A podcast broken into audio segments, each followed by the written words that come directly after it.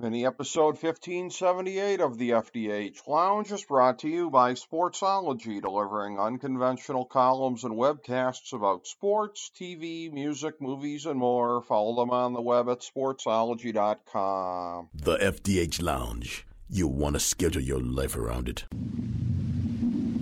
A long time ago, on a gloomy, wet Cleveland spring night, two men stand alone amidst the late night drizzle.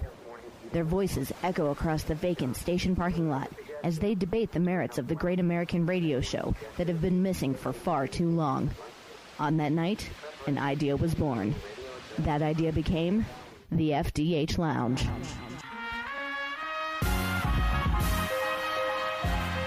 Welcome to the FDH Lounge. Hello and welcome to FDH Lounge Mini episode 1578. This is FDH Managing Partner Rick Morris here with our preview of Your Honor episode 2.2.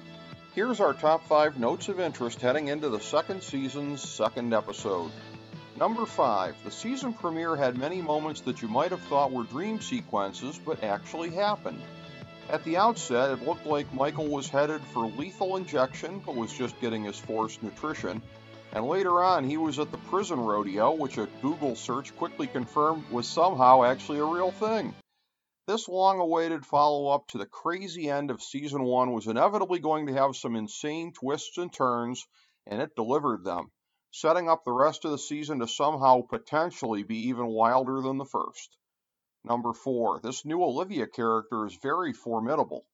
Anyone who's watched The Flight Attendant might be amused to see Rosie Perez in this role because she's on the exact opposite end of the law, the confident official of justice instead of the cowering criminal who screwed up.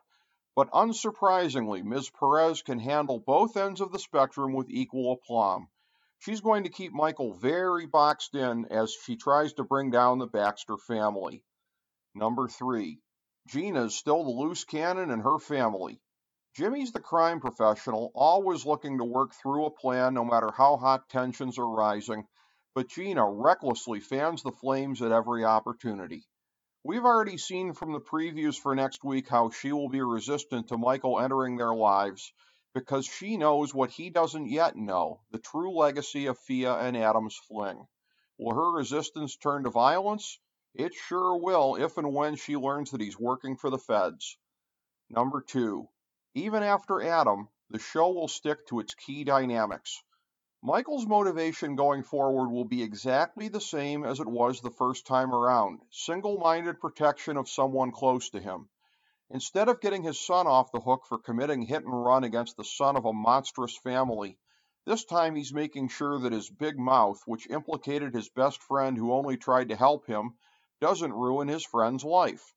The crime families will continue to be at odds over the way that they were dragged into this conflict, this time with the cover up being Eugene's escape. Carlo was even briefly detained by the Desire Gang when he blustered into their neighborhood, and an uncharitable note might mention that him being released unharmed might be channeling some of season one's plot holes. And there's one more way that episode 2.1 created an element that channels season one. Number one. Wait, what? Fia's got a kid? This is such an incredible twist. There is now a baby that binds Michael and Jimmy's families, and even without Adam in the middle of them, his son now fills that role. It didn't seem possible that season two could echo so many of the dynamics that worked in season one, but we're off to a tremendous start. If the storytelling is tighter, and truth be told, most of the holes revolved around Adam in the first season anyway, then this could be on its way to becoming a truly great season of television. Thank you for joining us for this mini episode of the FDH Lounge.